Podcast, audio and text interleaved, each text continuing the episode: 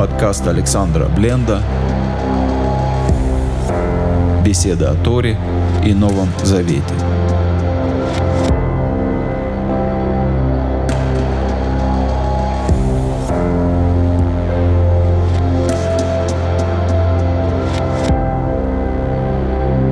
В 19 главе 2 книги Моисеева мы читаем в 4 стихе. «Вы все видели, что я сотворил Египту, и вознес вас на крыльях орлов, и поднял вас к себе». Но это можно перевести просто по тексту Торы, да? То есть там же хороший перевод финский, да? Многие мудрецы толковали этот стих. Зачем Всевышний говорит о том, что евреи видели, что он сделал Египет? Среди египтян было много неправды. Можно сказать, что египетский народ был народом, погрязшим в грехе. Может быть, конечно, не больше, чем другие народы, но все же уже за сами свои грехи, за свои деяния египетский народ заслуживал наказания. И все-таки Всевышний говорит здесь о наказании Египта в том значении, что Египет наказан за Израиль. То есть не за многочисленные грехи Всевышний наказал Египет, но за то, что Египет угнетал Израиль, только за этот грех. Если бы Египет был наказан за грехи, то не нужно было бы так по-отцовски говорить об этом Израилю. Во второй части стиха Всевышний говорит, что он вознес Израиль как на крыльях орла. Похожая фраза есть в последней, заключающей части Торы, в 5 книге Моисеева, 32 глава, 11 стих. Там говорится о том, что орел стережет гнездо и парит над своими птенцами. Как понять эту метафору Торы? Птицы обычно носят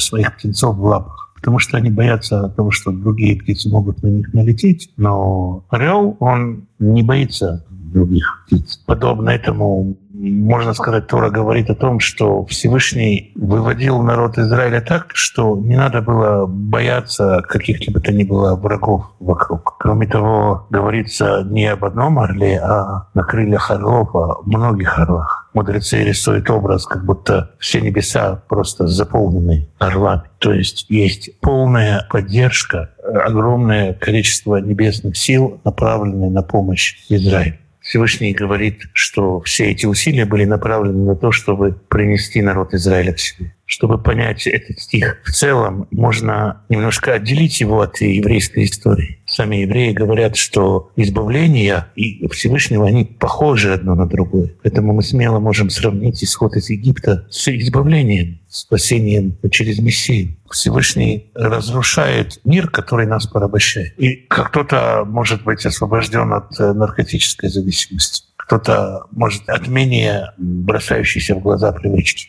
Суть в том, что Всевышний разрушает греховную природу, греховные оковы человека. В этом суть первой фразы. Что сделал я Египту? Всевышний делает это самым открытым способом, не боясь никого вокруг. Раскрывается как самая большая, самая высшая сила, которая только есть. И все это делается не только потому, что Всевышний противостоит злу, но это уничтожение оков, оно происходит не из ненависти к злу, а из любви к нам. Не цель разрушить Египет сама по себе, а цель привести нас ко Всевышнему. Тут очень важно понять цель этого принесения к себе. Что значит «принес вас к себе»? И для этого можно обратиться к Торе, посмотреть, в каком контексте сказан этот стих. Этот стих говорится в преддверии служения на горе Синай. То есть Всевышний освободил нас от наших греховной природы, вознес нас на крыльях орла, принес к себе, чтобы дать нам определенное послушание, чтобы мы служили Ему. Само по себе принесение нас к Всевышнему, оно для дарования нам закон. Как это можно увидеть в жизни мессианского верующего? Часто мы слышим свидетельства. Человек рассказывает о том, что сделал для него Бог. Человек говорит, что он, скажем, был наркоманом и излечился. И теперь он свободен от этой зависимости. Человек больше вообще не прикасается к наркотикам. И он говорит: